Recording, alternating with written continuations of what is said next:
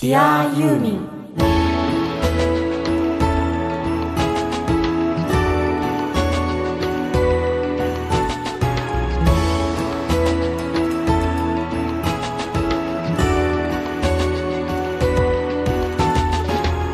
こんにちは。ユーミンの作品は僕の人生を大きく変えました。音楽家の津田のと。こんにちは。ユーミンは生まれる前から母のお腹で聞いて子守歌代わりでした。シンガーソングライターの井上美也です Dear ユミンこの番組は松任谷由実さんの熱狂的ファンもそこまでではないけど一応ファンという方でも松任谷由実さんの音楽を愛してやまないファンがファンのためにお届けする音楽番組です。パーソナリティはユーミンファンのあなたです。今週も出力1ワット。日本一小さなラジオ局埼玉県朝霞市のスマイル FM から世界中のユーミンが大好きな全ての人にお届けします。いうわけで、うん。え先週に引き続き今週もエイジさんに来ていただいてます。ははい、よろしくお願いします。はい。エイジです。い。日本一小さなラジオ局埼玉県朝霞市スマイル FM でね、はい。番組を持っているはい。エイジさん。まあでもあとはサラリーマンとしての面もあるんでそのあたりもいっぱい話をまた今週も伺っていきたいなとよろしいんでしょうか？ユーミンの番組なのに。いや。もちろんです。そういう番組なんです。なるほど。はい、じゃあ、お付き合いさせていただきます。よろしくお願いします。はい、よろしくお願いします、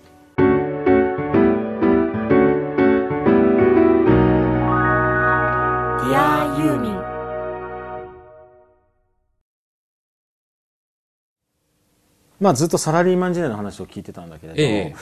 その週末 DJ をやってるとかね、はい。あるいは今度は何その声優めいたこともねなんかもしかしたらするかもって、一作だけですけど、ね。ちょっとちょい役をいただいて、うん。来年2月うわぴった23日に、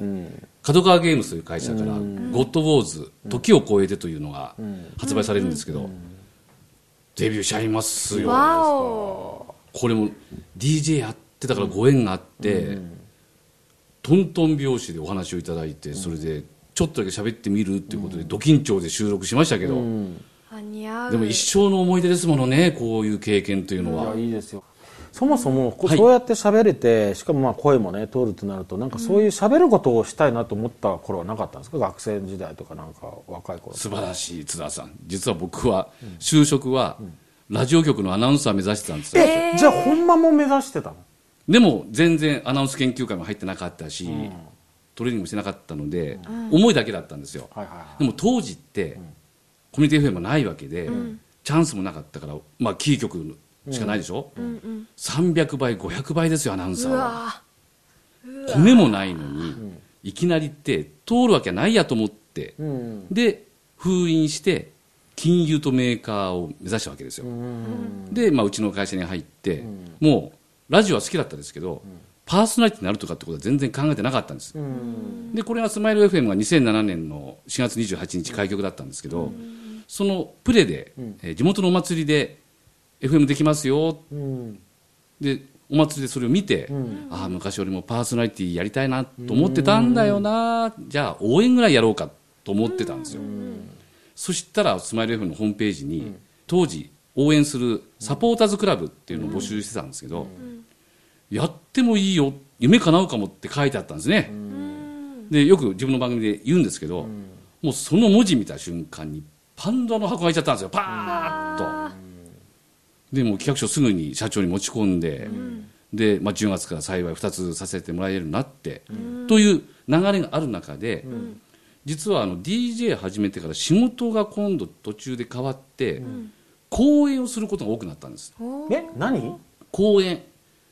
フジゼロックスの社員として。社員として仕事の一環で講演。はい。うんどういう講演？要は僕がそのスペシャリストになっているソフトウェアをこう使うとこんなにあなたのお仕事は良くなりますよっていうのを全国で講演しに行ったことがあったんですよ。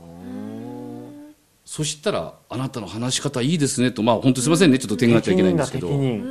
まあ適任というかまあだんだん今度はそのラジオの話もそうなんですけど講演もできるようになってきたんでうん話し方を教えられるかなと思ったわけです。うん。で今年の1月にうん。津田さんと出会う前に、タロット占いの方と出会って、あなたもしかしてやりたいことあるでしょって言われたんですね。へでまたピーンと来ちゃって、えうん。そうだよ俺年取ったら教えられるわと思って、まあ、ボランティアというか、私的な活動なんですけど、今話し方レッスンとかボイトレのトレーナーやってるんですよ今。面白い。すごいトントンでいろいろ広がってまあ、ます声ね、優もね、まあ、1回だけになると思うんですけど、まあ、させてもらえて、で話し方レッスンもして、僕多分定年後は困らないですよ。あの収入は関係なくても、やりたいことはいくらでもある、うん。で声は定年がないから、いいも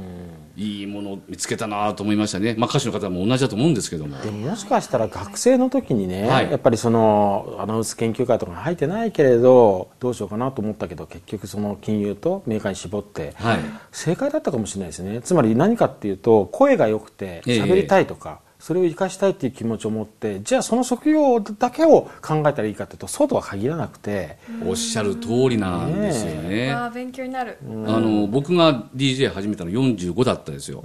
でも津田さんがおっしゃった通り、もし幸いにも、まあ、どっかの局に入って、アナウンサーやっていたら喋、るプロであったでしょうけど、それだけですよね。で僕22年間の経験辛かったこと良かったこと、まあ、結婚もできた子供も生まれたとか、いろんなことがある意味アドバイスできるから、で今50いくつになってるわけですけども、何でも答えられるなって自信あるわけですよ。それは社会人をやっていたからの宮ちゃん、それがなかったら、厚みがないね人生に。あ。だから神様は多分お前はちゃんと社会で修行を積んで、でここでチャンス与えるから、やりたかったらやれって言われたんじゃないかと本当に思うわけです、そしたら好きな曲かけられるわ僕新しい曲は知らないけども昔の曲を聴いてみんなに懐かしんでもらおう頑張ってもらおうと思ったらもうそこに頭に浮かんだのはもういろんなアーティストとともにもちろんユーミンが出てくるわけですね。全部話はそれましたでしょうかこれで。いやー。うん素敵。むしろやりたいことを全部できてるかもしれない。本当ですね。だから羨ましいっていう人います。ただ僕は不安だけども、やりたいと思ったら、ん。やっぱりやんなきゃ人生一度だしと。そうなのよ最近よくあの男性の方が亡くなる時に、どんな言葉を言うかって言ったら、生きててよかった皆さんありがとうじゃないんですってね、あれやっときゃよかったあの時にこれができてなかったらやっぱり後悔しちゃったって言って亡くなる方が多いんですって今。へで僕またさらにそう思って、これはいかんと。後悔残しちゃいかんと、やりたいと思ったらやれと、なんとフェイスブックでこの前もあのあなたの性格は、うんやりたいと思ったらやっちゃえっていうタイプですねって出たぐらい、だから人に迷惑さえかけなければ何でもやっていいかなと思うわけですよ。でそのベースには僕は声があるんですね、ーはいはいはいはい。声を生かした仕事とかあるいはあの活動とかいうのができたらっていうのは本当についこの最近なんですけど、まあ思いついて今始まってるんで今年は非常に充実してますねさてさて1980年にはい。僕は入ったわけですよ。大学。あの高田馬場から歩いてね。懐かしいですね。学部僕は小学部学部も後輩です。ああ小学部なの？小学部。11号館や。11号館。それすごい。いやもうなんかさもうすごいねそれ。なんだろう。なんかさ、11号館ってさ、僕は実はその大学に通い始めてからえ2年から3年にかけて急にプロのミュージシャンの仕事が入り始めちゃってなるほど。生意気だけど大学生やりながらプロのミュージシャンになっちゃったのね、えはいはい。そしてしかもずっと音楽で生きる人生だけをもうずっと決めてきたから、うんうん。あのあまり遊んでないの大学生の頃。おー素晴らしい。ででいわゆるあの、まあみやちゃんと話すこの番組で話すときになんか恋バナみたいなのをするとさみやちゃんが喜ぶもんで わざとそういうネタを提供はしてんだけど、うんうん。正直なところね大学生の時って、まあ、なんかそっちよりも音楽の方に命かけてたから全然遊んでないんですよ。仕事と両立って感じですもんね。だから例えばもう僕も家の車とか借りて走ったりしてたんだけどね、あんまりね車でデートとかうん。記憶がなくてねほほぼね。でそこはちょっと共通してたんだけど、はいはい。あの11号館にさたまになんだろう海外に行く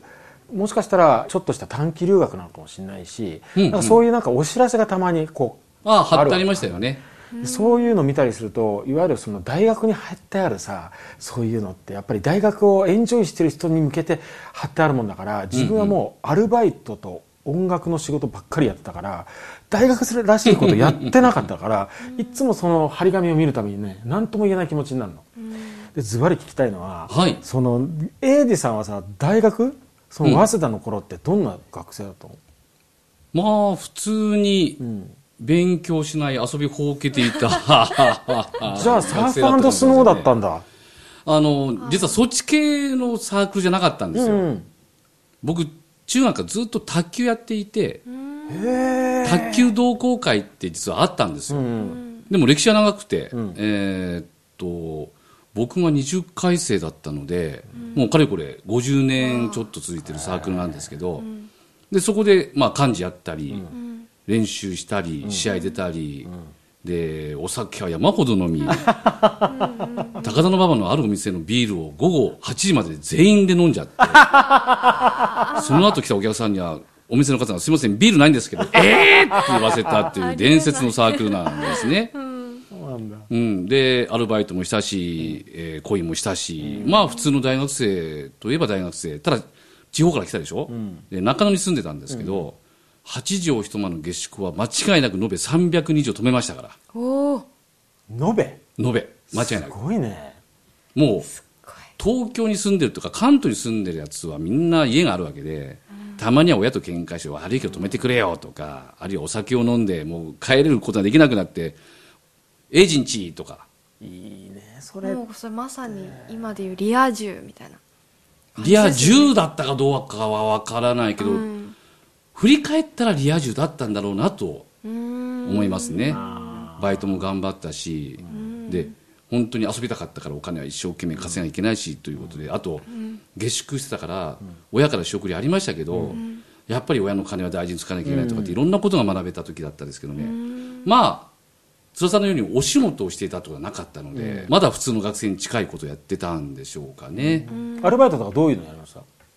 また僕ね、手広くできないんですよ、うんこれって決めてたらずっとこれっていう感じのバイトやってて、はいはい。パン屋さんです。東急東横店のパン屋さんへでもうずっと大学の時はへレジ打ちと品出しとやってましたね。ーじゃあもうプロフェッショナルになっちゃうねそんだけずっと一緒やってるですから、ね新人教育僕やってました。アルバイトで。アルバイトで。あのどんなふうに動けとか動線か何か全部分かったんで、であとこれも言っちゃっていいのかな、あの僕実はそろばんまあまあ得意だったんですよ、段までは持ってないけど、暗算が1級だったんですよ、で今はポスレジですから、あのバーコードピッと読んでいくらって分かるじゃないですか、当時はガッチャンレジって言って指でちゃんと自分でお金を打って、それをレシートにするっていうことで、あ僕パン見たら全部言えたんです金額がーへえ10個ぐらいだったらへえ「はいい。くらですよ」って言えてである時にお客さんが「えー、もう分かったの?」とか。である方は信用できないからって言われてちゃんと打ちなさいって言われて「じゃあ分かって1個ずつ全部打ってやるから」って言って見せたら「合ってた」とかすごいそれ。伝説のレジって言われたもんです というようなことがあったりとかっていうことでは結構面白いことやってました。な人の人生を聞くの本当俺趣味なんだけどさ。るほど、こういうことよ。面白くない？面白いね。伝説のレジ。ってね、はい、やっぱキャラなんだね。だからその今 DJ やってたりとかさ、ええ。今度は声優に挑戦したりとかあったりとか、あれ結局はもうこうなんかこう声のことを教えたりしてるとかね、はい。なんかそういうのとそういう学生時代とどっかでつながってるよね。やっぱりなんか生き方でなんだすかね。ね人と違うことをやりたいと思っていないけどやっちゃったとか、うん。あととことんやるタイプなんだろうね多分ね。そう。ですから広く浅くと思ってたんですよ、で基本は多分変わらない、ところがツボにはまったらとことんなのかもしれませんね。今そのスペシャリストって、まあ、自分で言う、そのあるソフトウェアのことなんですけども、もうとことん勉強したし人から言わなくても自分でやったし、で違う職種になったとしても、そのソフトウェアのことだけはずっとかかってましたから、そういった意味ではとことんかもしれませんね。楽しそうな人生生きてるわこの人は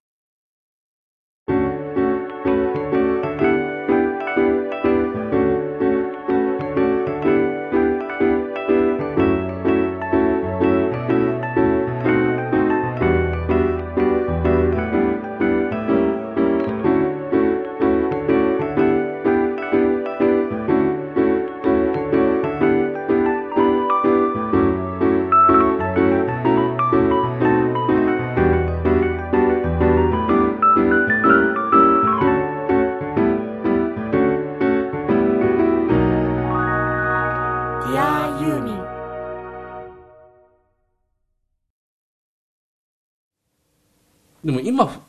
50何年振り返ってみて、特にこの人生の今後半の方がどんどん楽しくなってきた。わそれわかる。いいな。そういう俺俺の知ってるね、はいはい。人でね。ミュージシャンから始まってレコード会社のディレクタープロデューサーやって、ええでその後フリーランスで作曲家アレンジャーやって、はいはずっとアーティストのことを面倒見てた人が、うんうん。今年どうやらアーティストになっちゃったとかね、ええー、本当になっちゃっしたかも一人じゃなくて相棒もいてそれが30も年離れてるらしいです。なるほど。みたいなね。素敵などんどんどんどんみたいなね、うん。なんだろうね。世代もあるのかななんかね。あの自分の経験を踏まえたらこうなるよっていうことをちゃんと考えられるかどうかですよね。あの会社員ってややもすると、定年を迎えてやっと終わった振り返ったら何なんだろう。いやただちょっとずつ盲信にがむしゃらに頑張ってきただけ。うん。よく聞くよね。これは残ってるようで何も残ってないんですよ。記憶に。でも僕と浅田さんの世代ってん。ちょっと遊べるでしょ。うん。80年代遊んでいたでしょ、うん僕これがね結構今の人生歩むのにちょっと振り返るとか、今ここまで積み重ねてきたものは何と思ったら、今度こんなふうにできるんじゃないかとかっていうのが、この今までの経験を大事にして次に何か考えられる人っていうのは僕の世代すごく増えてきてるような気がします。あるかもね。ちょっと未来の見方がね、うん。なんかあるよねで年を重ねないとできないことっていうのの良さが分かってきた、若かったらいいけど、年取ったらできないやっていうのは、まあ、スポーツとってそうかもしれませんけど、実は僕は卓球ってのはすごく下手だったんですよ、本当に、でも朝霞の市民大会で1回だけシニアのシングルス優勝したんですよ、40いくつでしょ、で僕運動神経ダメっ子ちゃんだったんで、その時に僕優勝した時にはさすがに今までの人生の中で、これだけ運動ダメダメダメダメって言われてきた僕がついに優勝できたと思ったら僕その時号泣だったんですもん。いやいい話だわそれ本当。だからいつこのスポーツにしても、その若かったらいいとかそれはオリンピックに出たいって言ったらまあ難しいですよ。40だったら、でも本当にダメかと思ったらマスターズあったりするでしょ、見方変えたらいつでも夢は叶えられると思ったら、というふうに考えればいいじゃんと思ったのが僕その DJ できると思った時に、急に考え方がちょっと変わってきましたね、何でもプラスに言えるようになってきた、マイナスもあったし本当にあのやばい時もあったんですけど、でも考え方でその、えー持ってたっていうのはね今希少価値というかあの自分のとってのいいスキルじゃないですけど、うん。と言ったらかっこいいけどね、うん。いやーすごい勉強になる。うん。あの愚痴を言うのは簡単なんですよ、でもそれを次に向かってプラスで言えるかって言ったら、強引でも言ってみたら、言霊じゃないですか言葉、言ったらなんとかなるかもしれないのよ、だから実現できるかどうか分かんないけど言ってごらんって最近言うんですよ落ち込んでる人とか、愚痴言う人には、でい言えないと思ったらあちょっと俺と人種違うなとかっていうまあ切る時もあるんですけど、そっか言ってみることから始めればいいんだ。そう。言って半分叶うっていう説もあるし、うんあるよね、うん。でちょっとアクションを起こしたら、半分叶うことで本当に叶ったっていう。だから一度やりたいなと思ったら、うん。思ってみろ喋ってみろ。うん。それを人に言ってみろ。自分でつぶやくんじゃなくて、人に言ってみろなんですって。はいはいはいはい津田さんに聞いてもらう宮さんに聞いてもらう、で別にいいじゃんそんなことやんなくてもでもいいんですって、言ったことから反応が生まれるからうんこれが大事なんですって。これが化学反応を起こすんですよ。言葉の化学反応、今これがだんだん分かってきて、20代じゃ分かんなかったでしょうね。今だからできるんでしょうね。だからこれが60代70代になって、昔の60代70代って今違うじゃないですか。皆さんお元気、まだまだ現役。僕と津田さんまだいけますよね、だからもういいおじいちゃんじゃなくて本当にいい熟年、目指したいなと思うわけですよまあこれさこの喋る感じもさ俺と同じなわけでこういう人たちがこれから どんどんどんどんどうします？これ。ねえ。若い人ついていけるかな？いやでも憧れます。やっぱり年を取るのがどんどんどんどん豊かになっていく人生がいいですね。うん。今のうちからそういったことをもう知っている宮さんだから、今からのね5年10年、楽しくなるよ恵まれてるなってこの番組をやってると思いますね。うん、うん。なかなか今のその私の世代だと、はいはい。その特に女性だとどんどん年を取ることが、私25ですけどああもうおばさんみたいなもうどんどんどんどんこうネガティブな方に走っていくことも多いんですよ艶っぽく女っぽくなっていけるいい時じゃない、ねえでもどんどん私が子供の時は年を取っていくことってお姉さんになっていくことって自由になって素敵な恋をしてとか、うん。そういうイメージだったけどそうそそう人生ってそうあるべきだなって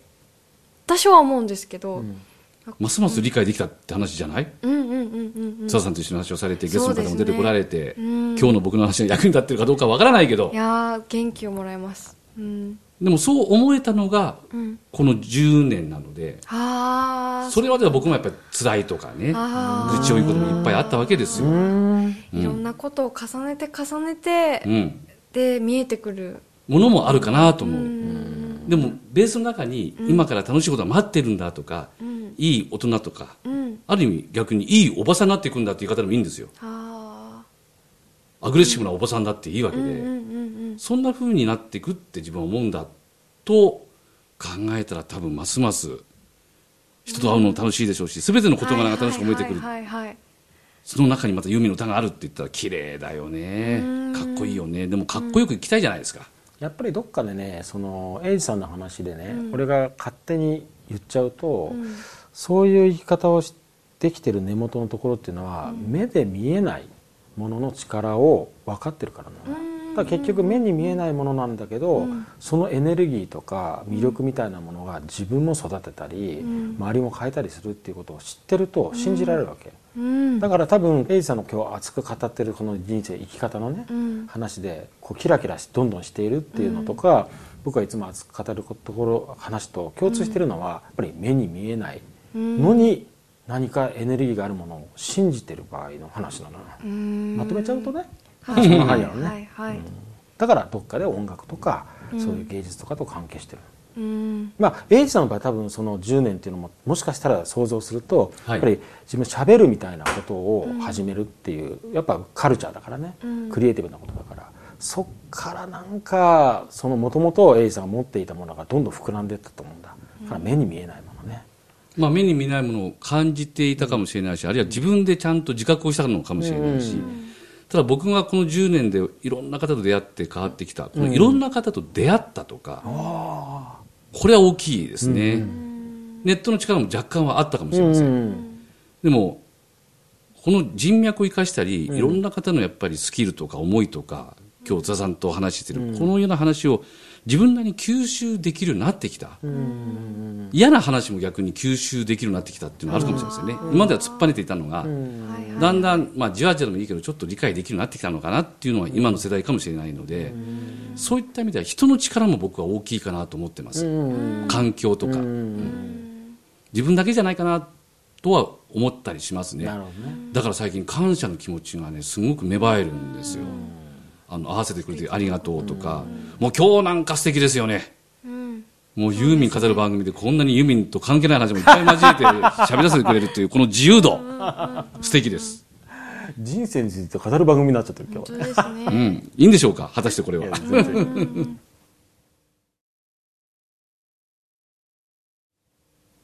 すごい面白いなと思うのはね、はい。その今エイジさんが語ってくれた「私はこうやって生きてるんです」っていう生き方みたいなのっていうのが、はいはい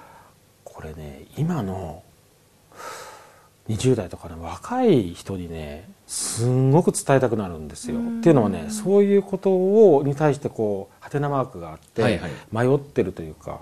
あるいは悩んでる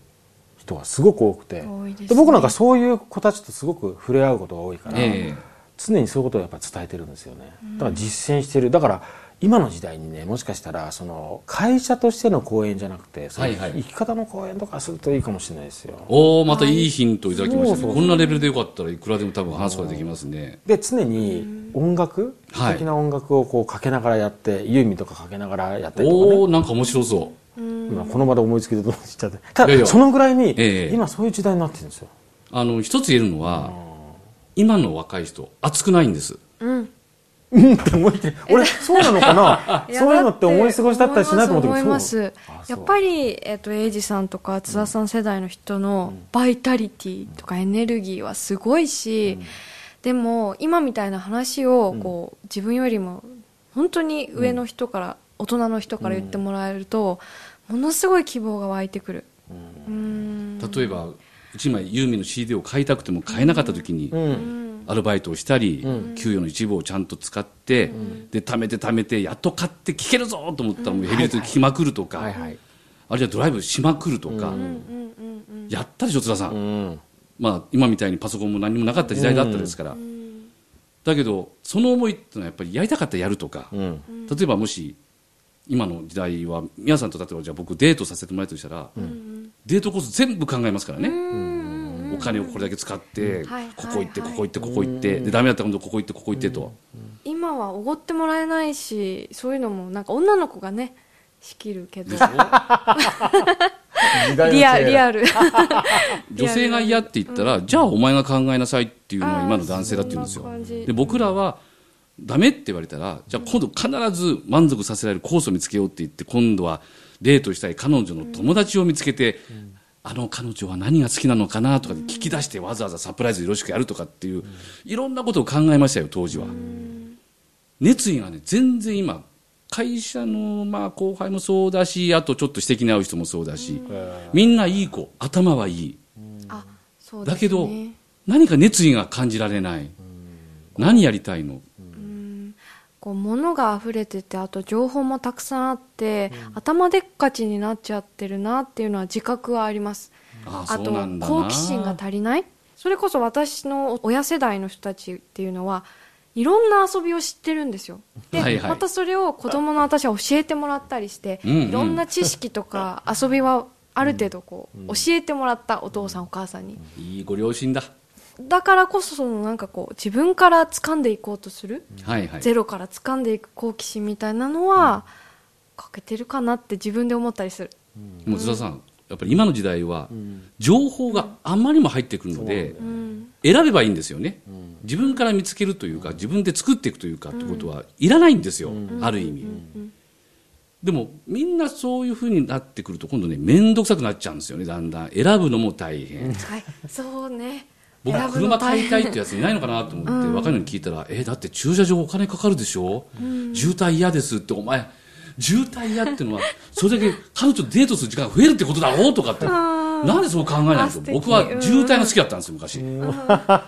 ユーミンの歌いっぱい聴けるし、彼女の話ができるし、なん。でお前渋滞嫌いなのって言ったら、いや、だって目的すぐつかないじゃないですか。これ、ネットの世界のね、悪いところですよ。早く情報が入る、早くつける、早く手に入る。アナログじゃないから、こういう楽しみをね、こういう渋滞の楽しみとかね、分かってくれないんですよ。確かに、ね、確かにこれね情報があまり多多すぎる。でこれはねもうかわいそうなもんでしょうがないんですよ、これマスキングもできない、まあですよね。そしたらそれはもうしょうがないんだけど提案したり教えてあげることが必要かもしれないですね、こんもうな取捨選択もそうだし。こんな楽しみ方があるよとか、こういうおも面白さがあるんだよっていうのを、もうとにかく地道にねたくさんこう伝えていきたい、そうすると輝目が輝いたりもするからね、うんうんうんえー最後に、うんそしたら英二さんから、はい。ユーミンに伝えたいメッセージをお願いします。はい。生きてきて50何年経ちますけど、はいほぼ私の人生はユーミンの歌と共にあったわけですよ。うんですから、これからもまだまだ歌い続けてほしいですね。もう、一生ユーミンの歌と一緒にいたと言って、あの世に行けるように、はいユーミンにはまだまだ頑張っていただきたいですね。僕結構広く浅い人間だったと思ってるんです。だけど、ユーミンに関しては最初そんなもんだろうなと思っていたのがさっきの話に戻るんですけど、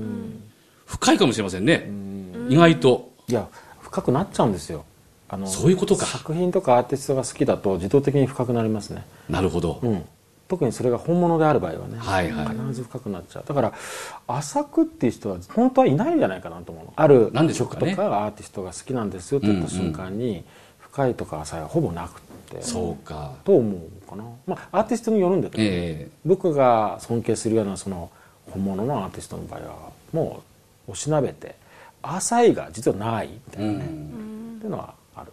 かな、だから僕は、ユーミンはやっぱり、皆さんと同じで、うん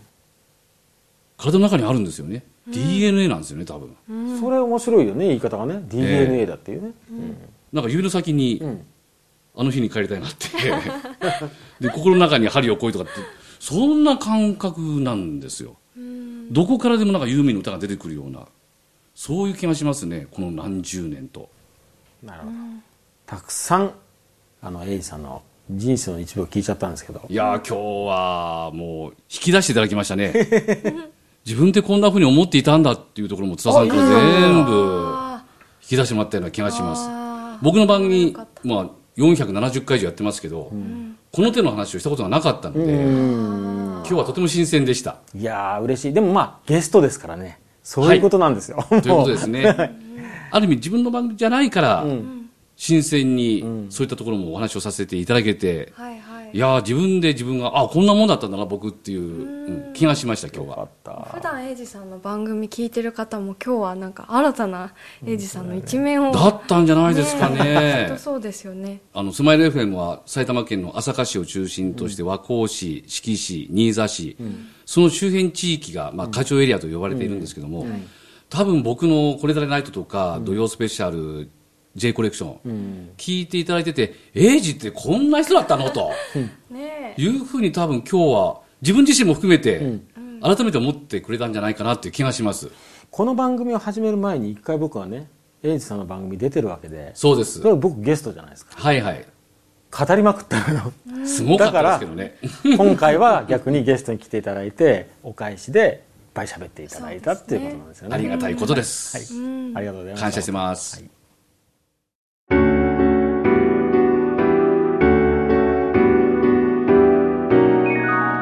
ディアユーミン。 Dear ユーミンスマイル FM のパーソナリティエイジさんをお迎えしてお送りしましたがいかがだったでしょうか？メッセージやリクエストは Facebook にあるリスナーコミュニティページでお待ちしています。Facebook に入ってからまたは検索エンジンで Dear ユーミンと検索すると番組ページが出てきますのでそこからアクセスしてください。Facebook のアカウントがないとかインターネットが苦手という方でもメールをお待ちしています。radio.yumin.gmail.com radio.dear.yumin.gmail.com です。また、毎回の放送のアーカイブは毎週月曜日に公開されます。その聞き方も Facebook の番組ページを見てください。エンディングは津田直し井上美也のオリジナル曲「マザーズ」を聴きながらお別れです。ディアユーミンお相手は音楽家の津田直人シンガーソングライターの井上美也でした。